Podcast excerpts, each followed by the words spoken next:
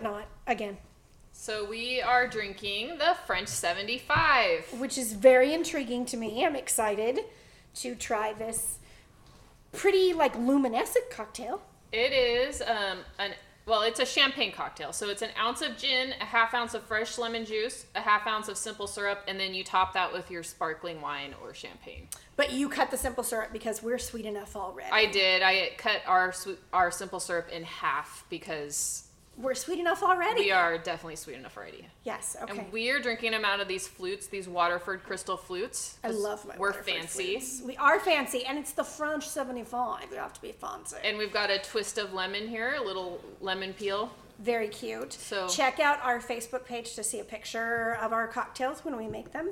Okay, let's drink it because I want to drink it. Okay. I'm scared, as I say every time. Yum. I really like it. It's just the right amount of sweet for me, I think. Yes, I'm super happy.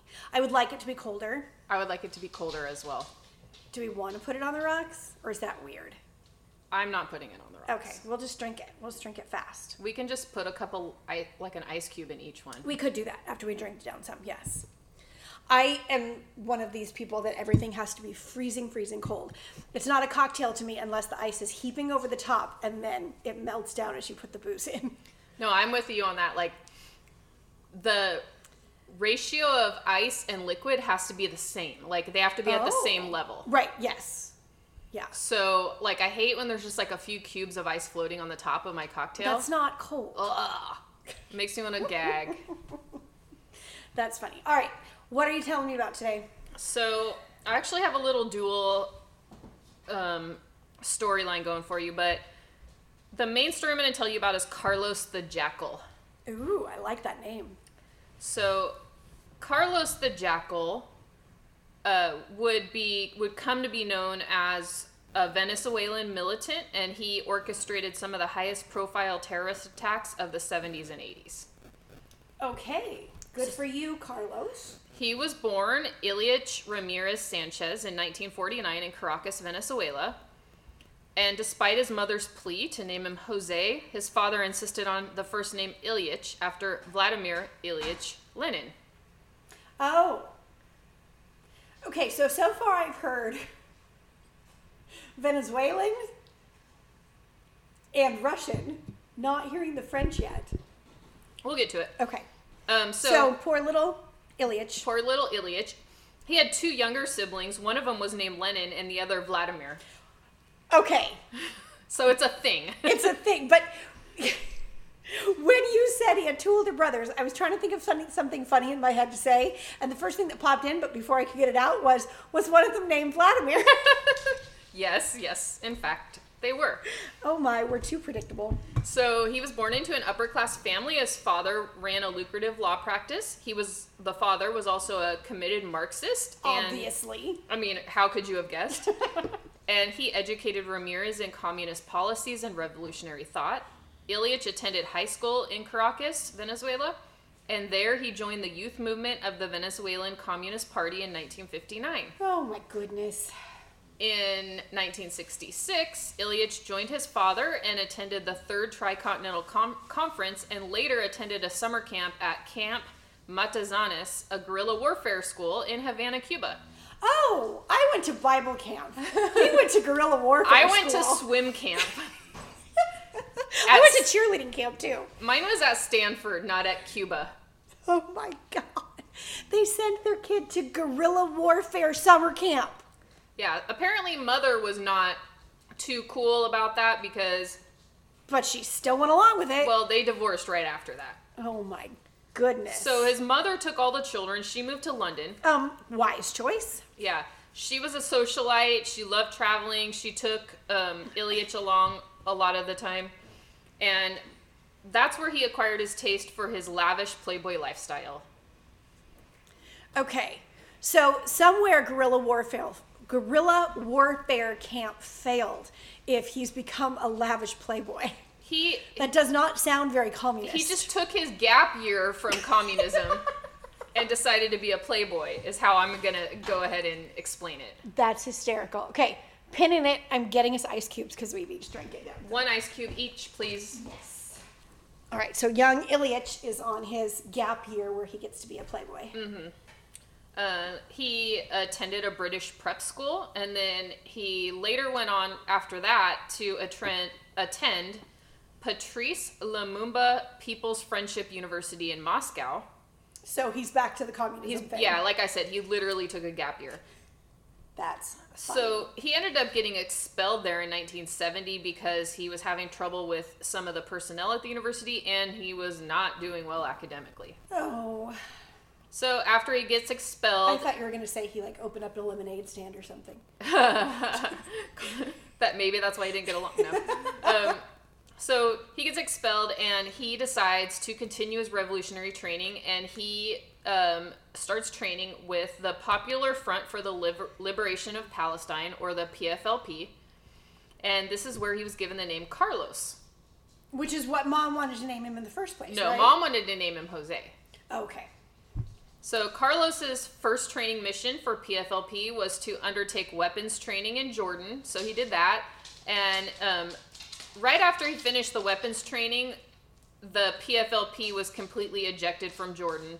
So he went back to London, and he had a mission there. So while he was in London, he collected this list of names that were um, going to be used as potential targets for kidnappings or assassinations. Oh my goodness. And then he did another mission that ended after he failed an assassination of Joseph Sieff, who was the president of the retailer Marks and Spencer, and he was a prominent Jewish businessman. So what happened was on December 30th, 1973, Carlos forced his way into Sieff's home at gunpoint and seriously wounded him with a gunshot to the head. I want to say Sieff was in the bathtub at the time. Oh my goodness. Um, and Carlos's gun jammed before he could get another shot off, so Carlos fled. Okay, can you see that scene? Like, here's some masked gunman breaking into your house. You're naked in the bathtub. I'm imagining, just given his name, his position, he's an older gentleman, might have a little paunch going. So he's sitting there in the bathtub, and this crazy person comes in, pointing a gun at him. He tries to shoot, it jams, and then the kid panics and runs out the door. Well, he did shoot him once. He shot Oh. him, yeah. So he was wounded. It shot him in the face, but I want to say, Oh my gosh. yeah, it wasn't. It wasn't a fatal wound, but it injured him nonetheless. okay, never mind. It's not funny anymore. No, but it would be startling. It would just be quite a scene, you know? So the next thing that happened was Carlos aided in planning a September 13th, 1974 occupation of the French embassy in The Hague, Netherlands. So this actually did was successful. The occupiers were all members of the Japanese Red Army, but he was instrumental in um, in planning the occupation. I didn't know Japan had a red army. Yeah. Huh. I knew China did, but I didn't know Japan did. I don't know how big it was. This was like news to me, but I found it in several sources. huh. So the occupiers were member. Oh, I said that. Um, while the French were negotiating for release of the 11 hostages that were held at the embassy, Carlos threw a, grenade into a Paris cafe. Rude. Yeah, this attack killed two people and wounded dozens, and within days, the French had agreed to the Japanese Red Army's demands.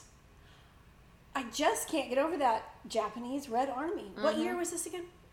Um, 74, I'm gonna guess, I think Okay. is what I said. So I was Yeah. not aware of the world yet. Yeah.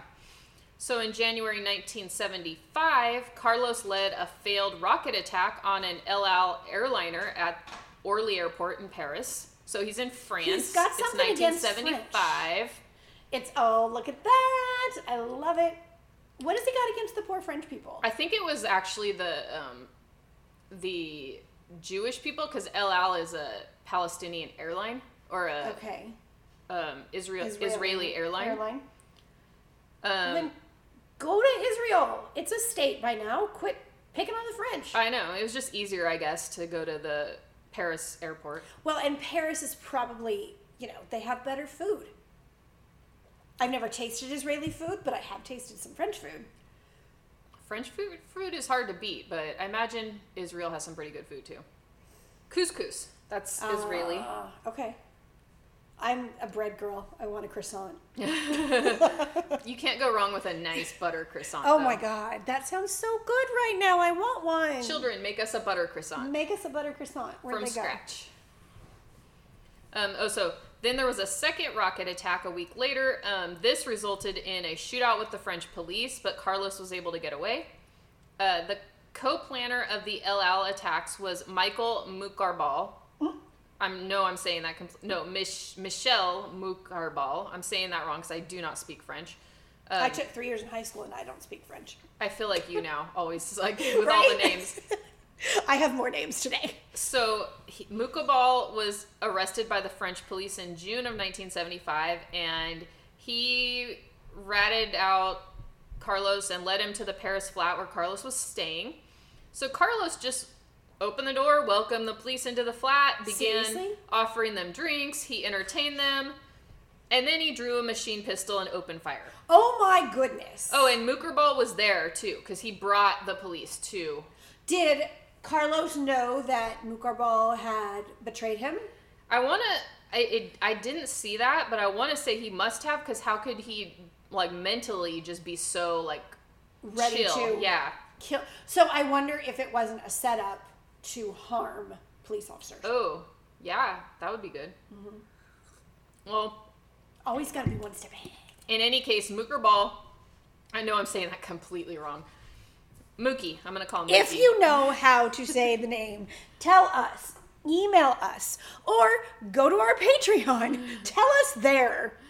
Um, so Mooker Ball and two detectives were killed, and another detective was seriously injured. That's horrible. So he's got all this going on in France. I mean, like lots of deaths. Bad stuff. Yeah. Um, Carlos, who had been previously unknown to French officials, all of a sudden became like the number one focus of a manhunt that lasted almost two decades. He evaded them for 20 years. Yes. And some of it was because they weren't really looking for that for him. I'll get back to that in a Okay. second.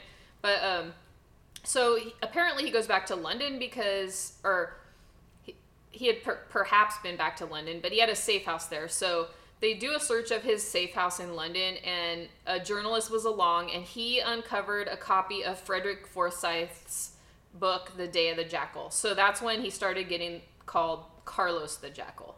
Oh, okay. So Carlos escaped to Beirut and he started working on his next plan. So this time, um, it was something that would make his name known to the rest of the world. It was December 21st, 1975. Carlos and five others stormed a meeting of OPEC ministers in Vienna. They killed two security, guard, security guards and a Libyan economist, and 60 others were taken hostage. That Libyan economist. Poor Libyan economist. It's just weird to say, like, because you hear security guard all the time as a description of a person. Right. But you or like a teacher, a doctor, like a Libyan doctor, a Libyan teacher, Yeah. but not a Libyan, Libyan economist. economist. That's funny. I'm actually talking about economists as well. oh, interesting. um, where was I? Oh, Libyan economist. yes. So he ended up the one the one um, hostage taker that actually gets an airplane. He got an airplane. The one time it happened. Uh, yeah. And he, I always wonder about that. I know. He ended up releasing some of the 60 hostage, hostages. He kept 42. He flew the hostages to Algiers. Well, uh, the pilot did. I watched a movie on Algiers in college. He made us all come to class and showed us this movie on Algiers. It was very violent. Ugh. I, I don't really understand what it had to do with the class. I don't remember what the class was, but it had nothing to do with Algiers or guerrilla warfare. And yet we had to go watch this movie. Maybe I wonder if there was something going on. He was trying to be like put, like current, but I don't know. Possibly. He failed that mark. Yeah. I had another teacher that made us watch the Brad Pitt movie with the the prison school, Hell's Kitchen. Is that Never what it was? saw it. It's a good movie. I'm, I'm not sure why I needed to watch it for a history class because it was about Hell's Kitchen in the 70s. I had this is in high school and it was an English teacher, so you know, take it for what it was, and it was the High school is a different story. We watched the craziest stuff and read the craziest stuff. Like one of the books we read was one of the um, Legends of Don Juan, like with all the peyote and like drug use. In high school, oh my god, it was the 80s. It's what they did. And then uh, That's crazy. yes, and You would never get away with that. You can't even let them read Catcher in the Rye today because of the prostitution scene. um yeah, we full on like we had I to, loved Catcher. we had to break it down by chapter and each of us had to master one of the things in this chapter. So mine was called my chapter was night walking. So Okay. I had to like go and do all the practices except for the peyote. And Thank God. yeah. And practice night walking in the manner described in this chapter. Um, hell no. now, in high school, I did night walking, but that's because my mother didn't have a car, and I would get home from the basketball games at 11 and have to walk home. This was in the woods. Like it had to be like That's in a insane. completely dark environment. And then one of the other And did your parents allow you to do this? I did it, so I guess. That's crazy. Um, one of the other chapters was about lucid dreaming. Um, was a kid supposed to master lucid dreaming? oh, it had it had instructions for how to do it. So that you, did not involve peyote? yes.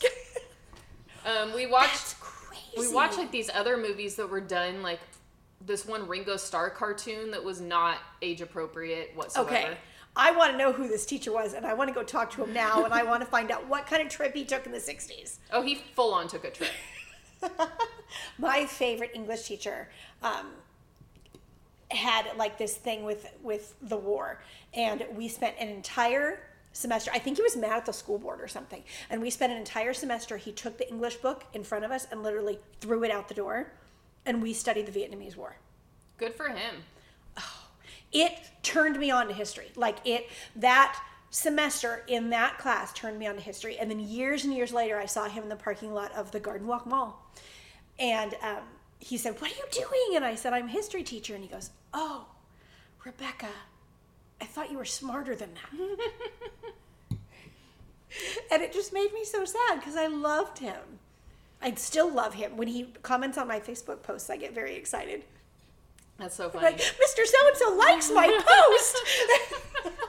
30 years later. Sorry, we have gone way off the track. Way off track. So Get anyway, back on track. They, they land in Algiers with Yeah. all the hostages. Carlos is welcomed by Al- the Algerian government. And later it was revealed that Carlos had received a ransom of tens of millions of dollars Holy for the safe return of the hostages. Okay, was that his initial? Int- had he gone kind of out there with that because his whole thing is he's a communist and he wants to further the communist I don't party, think he's and then about- he's taking ten million dollars. I think any communist in power, of course, is going to usurp whatever they can, including the money. But I don't think that's what he was. That's not his intent. He believes. He's a believer. So what's he gonna do with his ten million bucks? I don't know. But anyway, this basically um, the PFLP supporters were angry after that. They wanted the OPEC ministers to be executed. They did not want them returned safely.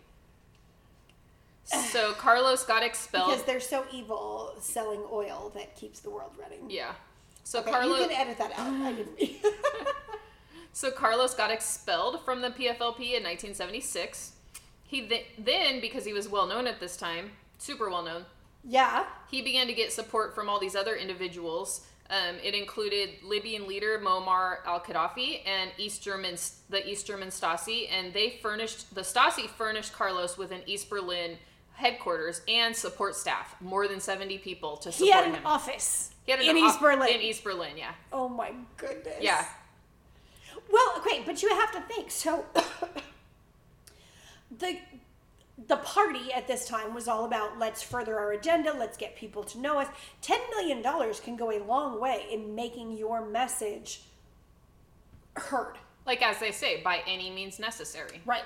And I think he was a by any means necessary guy when it came to what he truly, Sounds like it. what his mission was. Yeah. So he's in East Berlin. I feel very sophisticated drinking out of this glass with the lemon twist. I I'm sorry. I just feel very smart right now. So he's in East Berlin. He's building his terrorist network. Um, he decided to call the network the Organization of the Armed Arab Struggle, or OASS. OAS. Um, where do the Arabs fit in with communism? With the whole oil thing. Especially when he's Venezuelan. It, right. So he is Venezuelan. He's In named East after Berlin. a communist in East Berlin, making deals with the Arabs. I'm, I'm doing my. I'm doing my I don't know. Yeah, I'm at a loss. Um, so in 1979, Carlos married Magdalena Kopp. She was a West, Ger- West German member of the OAAS. Oh, wait, OAAS, not OASS. Sorry. So Magdalena. Was. Not oh, OS. was. Magdalena was arrested by the French police in 1982, and this triggered Carlos to plan a series of reprisals. Gotta get my bride out, man. Mm-hmm. So throughout the spring and summer of 1982, there was a wave of deadly bombings. One of a, one of a, which targeted Jacques Chirac, who at that time was the mayor of Paris. Okay. I Uh, like his name. Yeah, Jacques Chirac. I think didn't he later go on to become like the leader of France? I don't know. I thought you said he was the president. No, he was the mayor of Paris in Oh, at that time. Oh, gotcha, gotcha, gotcha. Mayor of the city. Yes. So the attacks continued into 1983, but then all of a sudden there was all this pressure from Western governments um, because He's a communist Yes. living in East Berlin.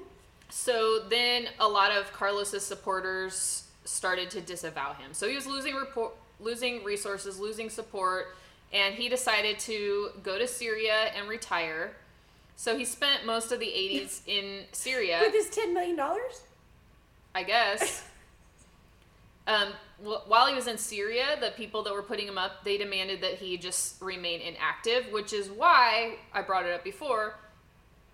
Basically, the rest of the world and international law enforcement kind of forgot about him. Because Syria just said, dude, chill. Yeah, just Lay low. stay here, play golf, or whatever you do in Syria. You know, I wouldn't mind that.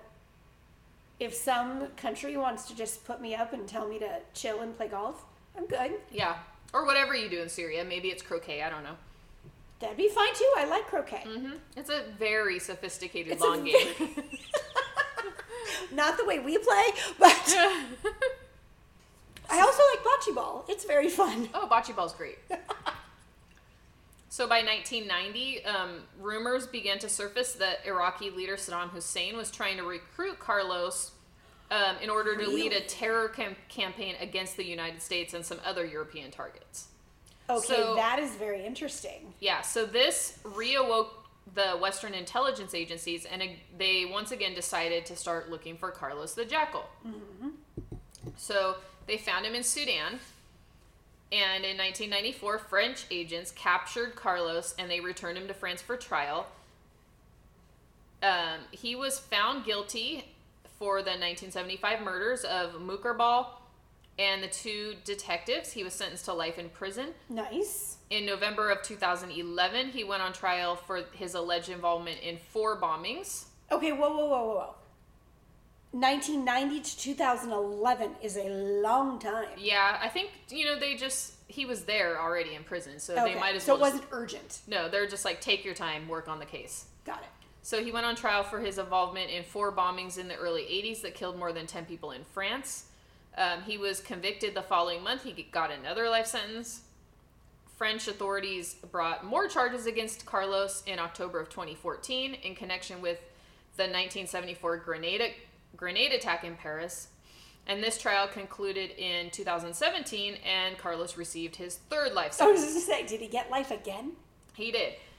Um, so I used um, Britannica UK, Seattle Times, Wikipedia for those. Um, I watched a couple of YouTubes, but they were there's either like they were either like two minutes long or there's one that's like this six hour miniseries. I can't imagine six hours on that. Yeah. So I have a bonus though, because I Okay. my original the original reason why I chose this drink, other than I like the drink, Uh-huh. is I like it too. I'm very happy with because I found this story, but it ended up being super short, and you kind of already did a history of the main element of this. Is it something with the Dreyfus affair? No, Oh, darn it. it's um, it has to do with the Tour de France. I love how our podcast keeps looping Mm-hmm. back. So, like I said, it's super short, but this is called "Who Punched Eddie Merckx." So Eddie Merckx was a well, he is, he's still alive, but he's no longer a professional cyclist. He was a Belgian professional cyclist. He's widely known to be the most successful rider in the history of competitive cycling. I feel like I've heard this story on another podcast that was talking about the Tour de France. Oh, probably. It's like one of the most famous stories in the Tour de France. So Eddie Merckx won five Tour de France's in a row. He won five Tour Tours de Italy, Tours de France, right? Not Tour de France's. Yes, because there's only one France. Yes. There's And multiple tours of it. he won one Tour to Spain. He also won all five monuments. I don't really know what that is, but it's really hard, I guess. Um, he won three world championships and he won the one hour record. He also he also won every major one day race other than the Paris tours, and he had a whole bunch of track cycling victories. Okay, so he's a dude. He's like a he's The man. awesome cyclist. Yes. So in 1975, Eddie Merckx started the Tour de France with the yellow jersey. Like I said, he had won How do you start with the yellow jersey? because he had won the previous year's Tour de France. okay, So he had actually won the previous five. He was go- looking for number six. yeah, um, that's kind of badass right there. Yeah. So Merckx and a Frenchman named Bernard Thevenet, Th- Thevenet, however you say it, Thevenet, or I don't know. They were, con- Anyway, that dude, yeah, they were. Con- I'll call him Bernard. Bernie, Yeah, I don't want to get him confused with the other guy. So anyway, the other guy. Bernard were considered the favorites. Um, 1975 had been a pretty turbulent year prior to this for Merckx. He started strong with a few victories, and then he got this bad case of tonsillitis, and he had to miss the Giro d'Italia, which was Merckx's like main way he liked to train for the Tour de France. Okay, so he's doing races to practice for races. Yes. So I was emceeing a gymnastics meet, uh, and we did the girls on Saturday and we did the boys on Sunday. And there was this kid who had, he was already on the USA team, which super sad because there's no Olympics this year. I was looking forward to seeing him. But so he was already on the USA team. He'd gotten a full ride to Stanford, and he was working, working, working, and doing the stuff, and he kept falling. Like not like high bar, flying thirty feet, landing on his stomach on the mat, Ouch. splat. The whole arena like shakes when this You're kid like, lands. shouldn't he be better than this? Right, yes, that was exactly my thing. So um, our boys coach walks by and he goes, "Watch that kid." He blah blah blah blah blah, and I'm like, um, he keeps falling. And our coach goes, "Oh, he's just practicing stuff that he might want to put in his routine."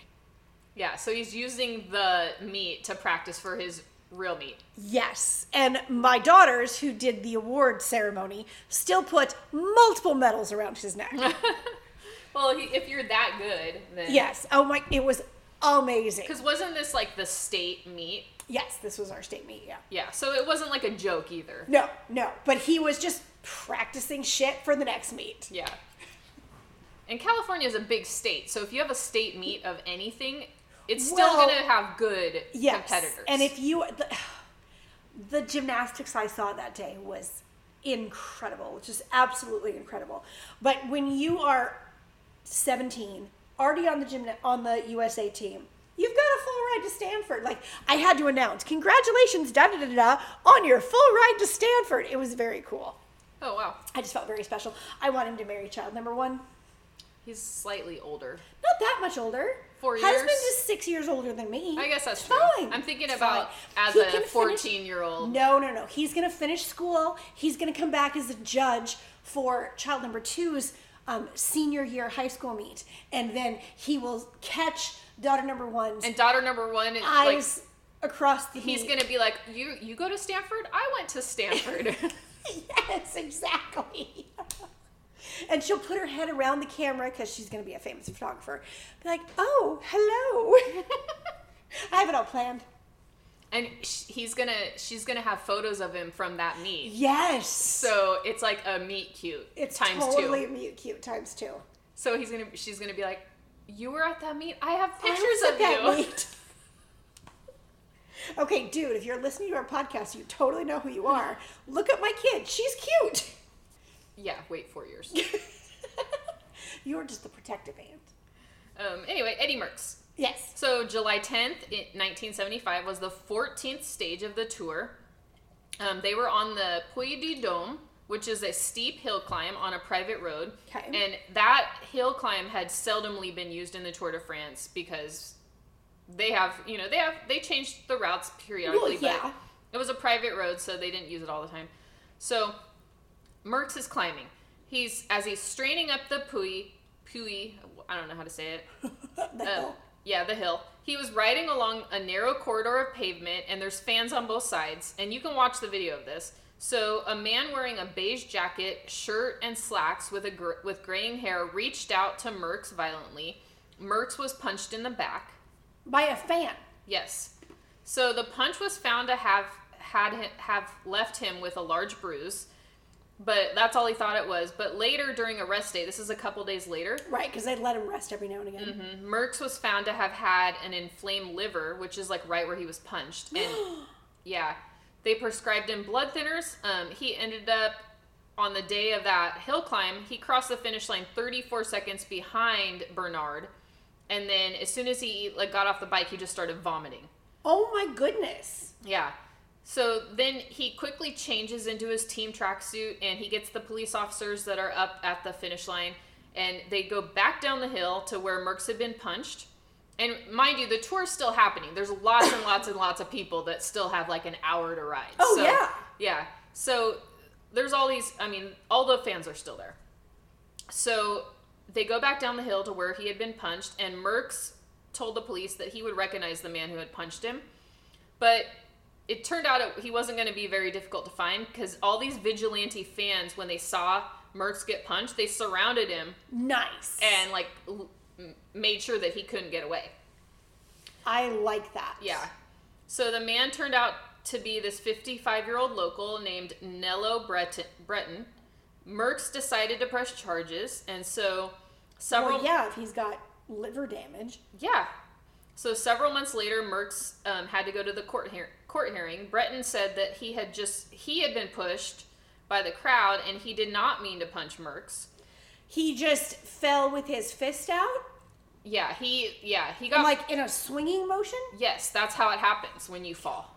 Yeah, totally. I fall like that all the time. People get smacked in the face. It's amazing. So, as you might have guessed, since I already told you there was video footage, um, it was easy to contradict his claim. Um, in the video, Breton can be seen reaching, and once Merckx had passed, Breton's arm remains outstretched like a boxer who has thrown a punch. Merckx's injuries also suggested that the punch had been malicious, because if you just bump into somebody, you don't damage their liver. Exactly.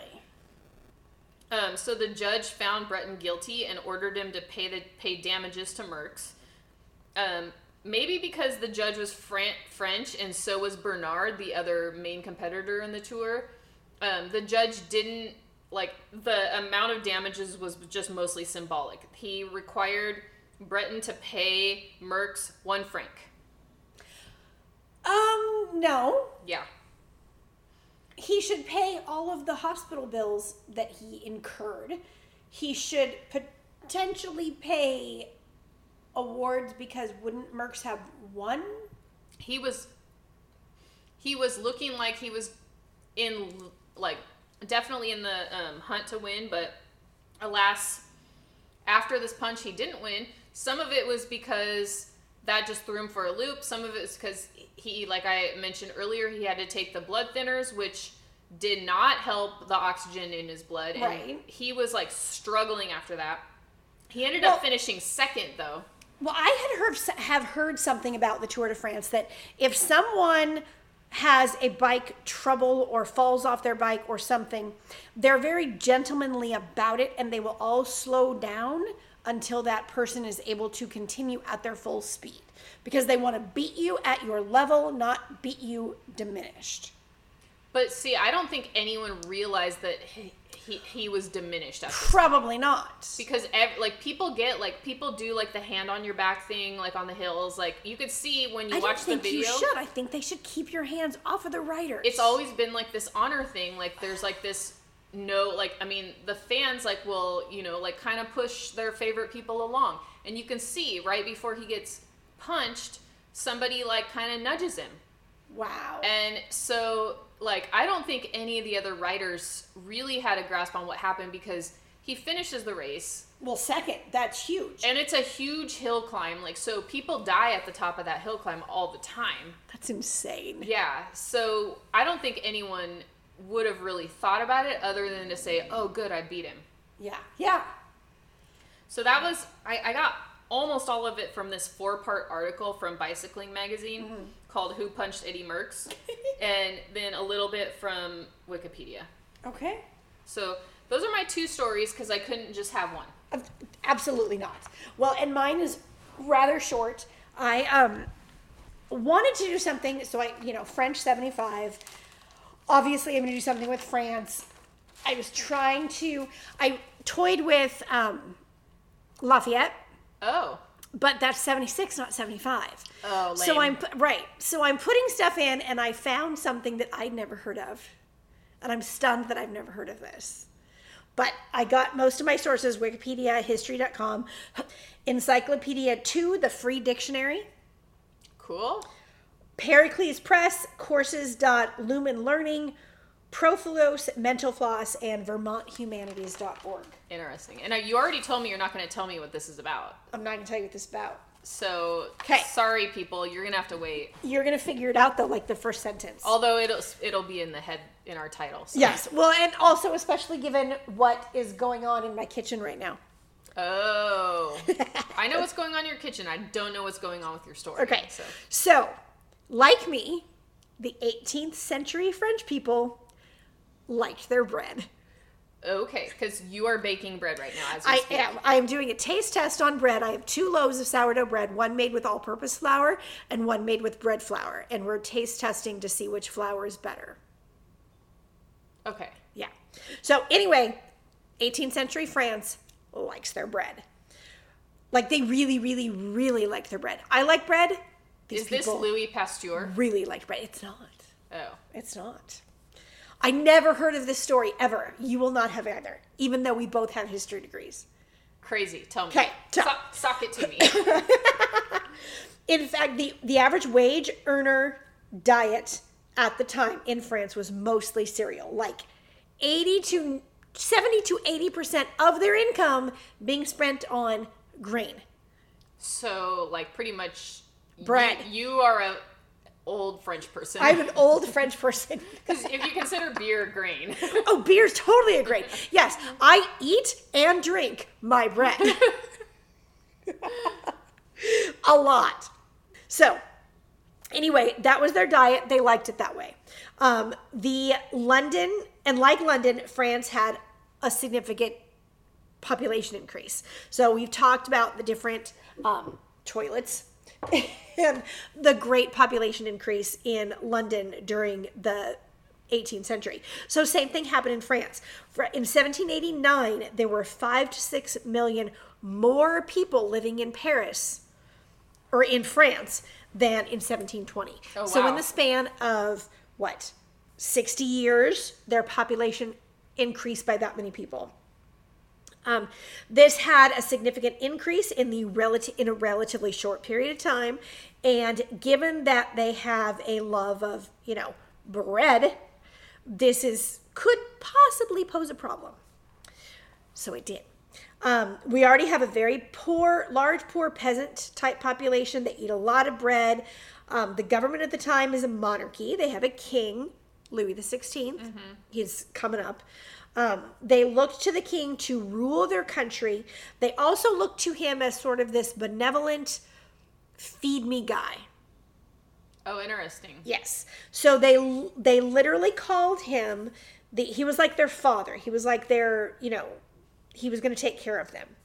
They called him the Le Premier Boulanger de Royal Mood something. Um, it means the prime baker of the kingdom. Oh, it, that's okay. He's the king. They called him the prime baker of the kingdom. That's how much they loved their bread. So I don't quite picture, you know, Louis the Sixteenth and Marie Antoinette in their aprons taking bread out of the oven like I do, but you know, They maybe had people for they that. Had, they had people for. So at the time, the police also had a very different role. Um, the police in France, rather than just taking care of law and order, they also maintained society's basic systems. They had to maintain social order. They did the street sweeping, They yeah, so they just did everything, kind of. huh. They did the street sweeping, they did the controlling and the mag- managing of the food supply. They were the ones that were controlling the um, output of the market and the granaries. Wow. That's a really extensive It's a lot of work. yeah. Yeah, like it's a lot of responsibility to put on and variance from street street sweeping to taking care of the granary on this one job description. Yeah. And crime. And crime. Yeah, you got to do the crime too. So they the grain market was run under a very strict set of rules and regulations in order to main, gr- maintain grain quality and availability. They the grain merchant was a negative popu- negative occupation like the tax collector Oh yeah, gotcha. the grain merchant was very vilified because they would accuse the grain merchant of like hoarding grain or mixing in things like bone. Oh. or what's the other one? Where did I put it? Where did I, I can't see it. Crushed bones or chalk into the flour to make it stretch further. If I'm gonna have to choose, I'm gonna choose chalk. right? which if you ever look at a Victorian diet you've seen this or you've you've heard of these things being added to flour to make it stretch further Uh huh. Yeah. So, grain merchants in France, they were very concerned that they were going to do this, so they really regulated them. Um, part of the job of the police was to monitor the flour for purity. You had to make sure that the grain merchant was not doing these nasty things. So, you know, test flour, sweep the road, make sure that the grain distribution is fair, and take care of the rubber. Gotta do that. Got to do that. So they're they're going along this way. Um, in bad harvest years, they would an area or a region that had a bad harvest, they would not export. And an area or a region that had a good harvest, they would export more. And these grain merchants that had the good harvest, they would force them to sell their grain and their flour at a reduced price so that it was all even across the board. So why would you care if you had a good harvest? It, it didn't matter. It just is what it is. It is what it is. They just wanted everybody to have access to flour at a reasonable cost. They basically took like all the flour in France, we're going to put it in a big pot, and then we're going to sell it for the average price rather than this section had a good harvest, they get to sell it for higher. This section had lower, they have to buy their more expensive. I mean, I guess flour. we do that with subsidies. Yeah. And whatnot. So it's it's subsidies it's Mm-hmm. pork belly subsidies right there so around the same time the age of enlightenment is happening and some very interesting thinking and ideas are coming out.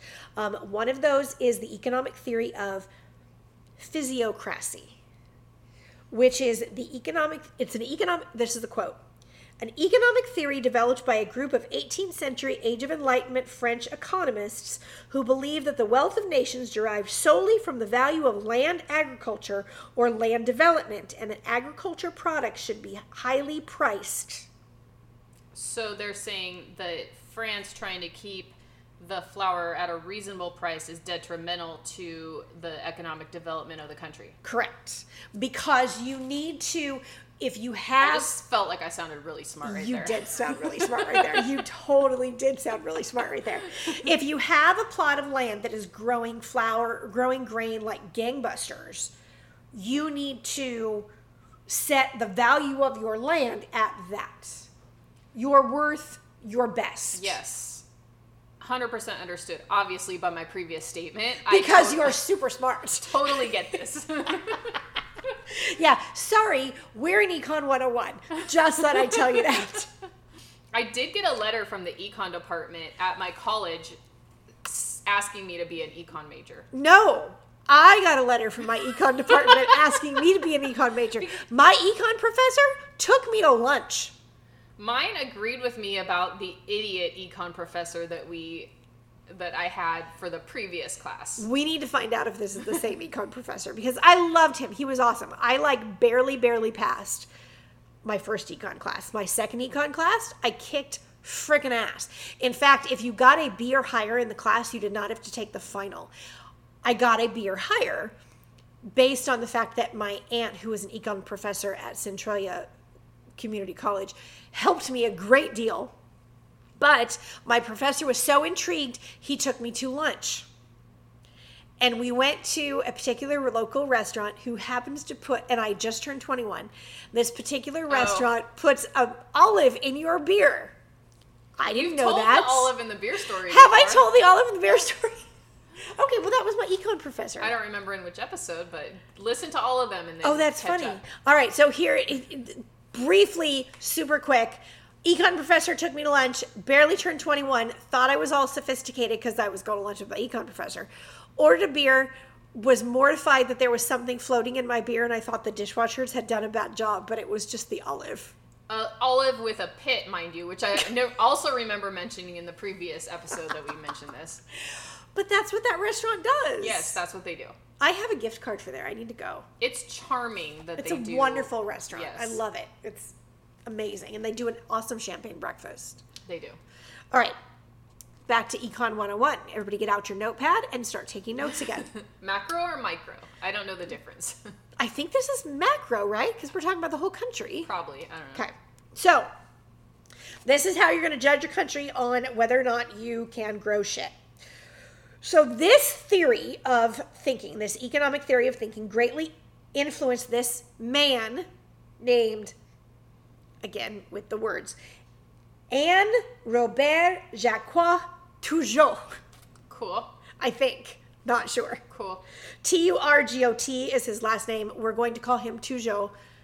I hope that's correct. I'm not sure. It sounds right. He was the Baron de Allouville, or the king's King Louis's controller of finances. He was the top dog economist. Okay. got He's it. the boss. So he was very taken with this theory of agriculture and that your price should be set at the highest price and laissez-faire notion of economics, which is you let the the market decide what it's going to be. If everybody needs flour and you're the only dude that has flour, You get to charge a high price, sell the flour for what the people are going to pay for the flour.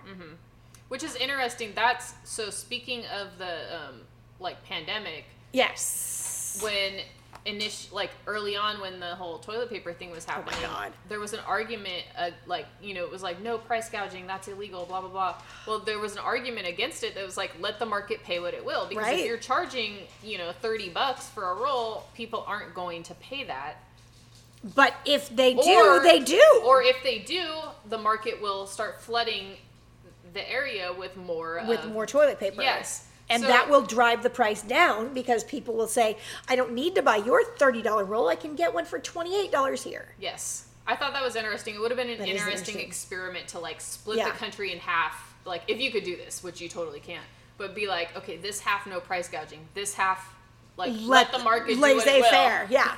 Interesting. Well, I recently, the little paper masks Uh-huh. things, I recently was in locally owned grocery store chain and they were $49 for a box of paper masks. Oh wow, that seems. I was recently in major warehouse store that's nationwide rhymes with Rostco. Yes, it does. and they were nineteen ninety nine a box. Same damn masks, same brand, same size, same everything. Wow, Yeah, I bought the twenty dollar ones. good for you. I know, but I felt a little guilty because you know, like locally owned grocery chain. But locally owned grocery chain gets enough of my business. When you can comparison shop, then I mean, Right, comparison shop. So anyway, this dude, Anne, totally into laissez-faire. Um, da da da da. So you let the market decide. He defended the laissez-faire thinking in his Along des Gourdonnais, an abolished police regulation of granaries in Okay. this document. He establishes free trade of grain. This happened on September 13th, 1774. So now grain, which is the nation's most important crop because everybody has to have their bread. Like, if you don't have bread, you're going to die. Um, there's no regulations on it at all. Well, I imagine there was pandemonium. Pretty much, pretty much. So now comes 1775. French 75. French 75. 1775. The cereal reserves and the grain stores had all been exhausted prior to the next harvest because of this sell it for what you can. So everybody's like, I have a silo full of grain. I'm going to sell it because it's high price right now. And then it's all gone. And it's all gone. Yes. So it's all gone prior to the next harvest. So before to Turgot, Turgot's changes, laissez faire policies, the grain in the good regions would have been saved and shared with the grain with the people in the bad re- grain regions. This year, the grain merchants bought extensively from regions with high yields and stored and hoarded it to be sold once the price went up from scarcity. And they sold and bought all over France instead of just keeping it for, Local. So yeah, so prior to this, if you had a bad harvest, no one was allowed to export from your area. You had to only sell to your area because it was a bad harvest. Mm-hmm. And if you had a good harvest, you would be forced then to export your grain to the areas with a bad harvest, and you may get less than you would have had you sold your grain in your region, but it would all like even out in the wash. But now it's like the opposite because the poor harvest areas are getting bids to buy, like to sell their grain to the places that have the best because they can get a higher price. Right. So the poor Yeah. harvest people are getting even less. I should have been an econ major. You should have. You were asked to. Why did you say no? I got the letter. I love that we both got a letter. That cracks me up. I wonder they if were trying to poach all the history people. No, we were special. We were very smart, and they wanted us. we were the only two. Which we went to college. What five years apart? Uh, I will, yeah. I st- well, when did you graduate? I graduated Chico State in '96. I started there in '93. I graduated in 99, but I took my sweet time through college. Oh yeah, so did I. I didn't start, I graduated high school in 1990. yeah. I think so. We're only like, you know, a few years apart. Yeah. Okay, so anyway, grain shortages hit early in more places. Instead of a shortage in one or two places, there were shortages all over. So, this news of shortages is causing prices to rise. And cereal is such a massive part of the French diet that these increases are hurting people a lot. Like, just a tiny bit of an increase in the cereal prices when you're spending 70 to 80% of your income on cereal, it's going to devastate you. You're Yes. not going to be able to do it. So on April 27th, 1775, which is two 198 years, no, 203 years before my wedding. Hmm. On April 27, 1775, rioting broke out in the Beaumont sur Orsay, which is 25 miles north of Paris. The mob reached Versailles and went on to Paris, which was a six hour walk. There was concern that the riots were going to go on and cause problems for the coronation of Louis XVI, which was supposed to take place on June 11th, but by that time they had it all quashed and everything was fine. It wasn't like one, hey, let's go get him riot. It was a series of several riots. There were 313 riots over a period of about three weeks, 17 days specifically. Um, they were protesting the high grain prices and the deregulation of the industries. They went on to be called the Flour Wars. The Flour Wars of 75. The Flour Wars of 1775. So, in areas where grain was being exported, the rioters would come in and they would loot the warehouses and they would seize the grain from the warehouses and force it to be sold at a fair price. So they basically were trying to put it back how it was. Yes, they were trying to put it back how it was exactly. Um, there were there were organizations to seize a shipment. Blah, blah talked about that. Um, they called this the taxation populaire or popular taxation.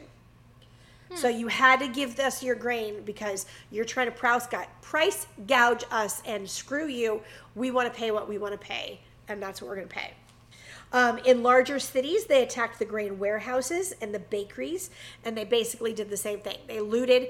You're going to sell us your bread for this amount, no matter what you think. This is what we think.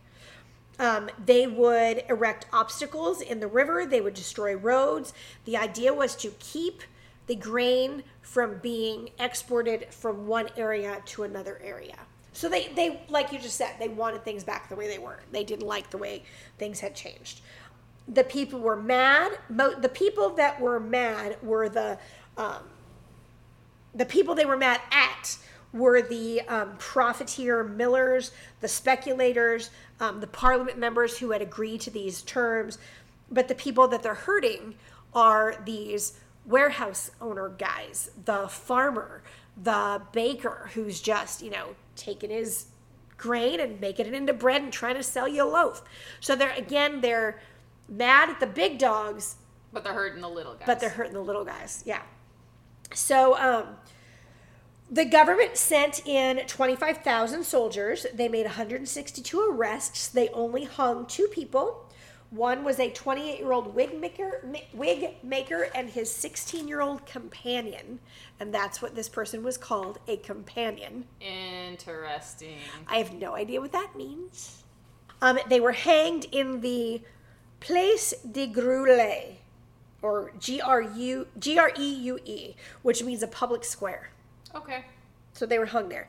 Um, the king sent messages to the that the food supplies needed to food suppliers needed to sell their food at reasonable prices and not gouge people. So don't price gouge. Be good, be kind. And he did this by telling the ministers to preach it in the churches. This is how he spread his message. Um, trouble popped up here and there for the next five months.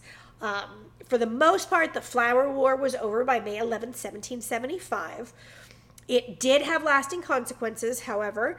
The because of the riots, to Turgot demanded the resignation of Police Lieutenant General of the Police Jean Charles Pierre Lenoir um, in the name of the king, and he got it. This poor dude had to resign, even though it was Turgot's policies that kind Yeah. of caused the whole thing. Right? Like, I mean, scapegoat. Yeah. Um, and the people lost faith in the king to feed them. So, th- who they thought of as their grand baker, they now did not think that he could keep them safe. So the entire idea that the king the king is this benevolent father who's going to care for us, they've now lost faith in that. And just a few years later they do something really bad to him. Does it start with F and end in revolution? Yes. so this is now commonly thought to be one of the first battles of the French Revolution. Oh, interesting. Yeah. Um, the they they felt that Marie Antoinette's rampant spending did not help dispel the thought that the king was not out to look out for them, that he was going to just, you know, Do what he wanted. Um, one, this took place many years after 1775, but I just wrote it down because I thought it was interesting. So when food riots continued, food riots happened quite a bit in the years leading up to the French Revolution. So on October 21st, 1789, there was a very gruesome mob that accused the baker Denis Francois of hoarding loaves of bread. He they accused him of hoarding loaves to sell them later at a higher price.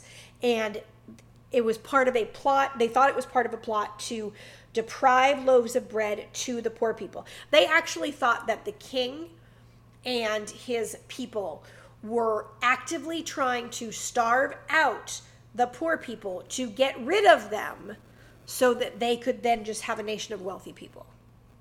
That was one of their arguments. Well, A, I don't think it works like that. B, bread can only last for so long, especially without preservatives. Yeah. So it's like three days of hoarding, and then what? And then it's going to be eaten by the mice or molded. So, anyway, they accused this guy of being part of this plot to deprive people of bread. He was given a hearing, he was found innocent. Okay.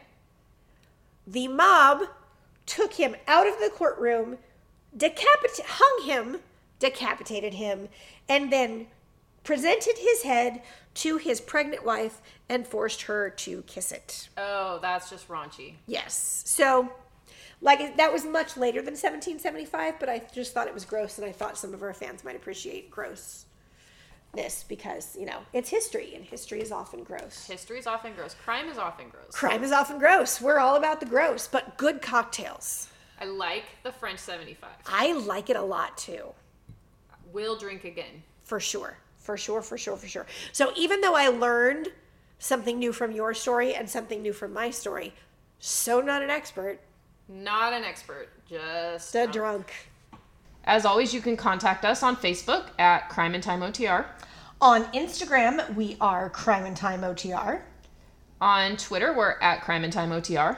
And our email is crimeandtimeotr at gmail.com. Email is where you want to, where you will want to send us cocktail suggestions, things you want to learn Topics. about. Yeah. Or just say hi. Or just say hi. And we also have a new Patreon page if you want to buy us a drink. Buy us a drink. So that is, Patreon.com slash crime and time OTR. and we're going to be offering some perks for our patrons. Absolutely. I'm excited. See you there. Thank you for listening.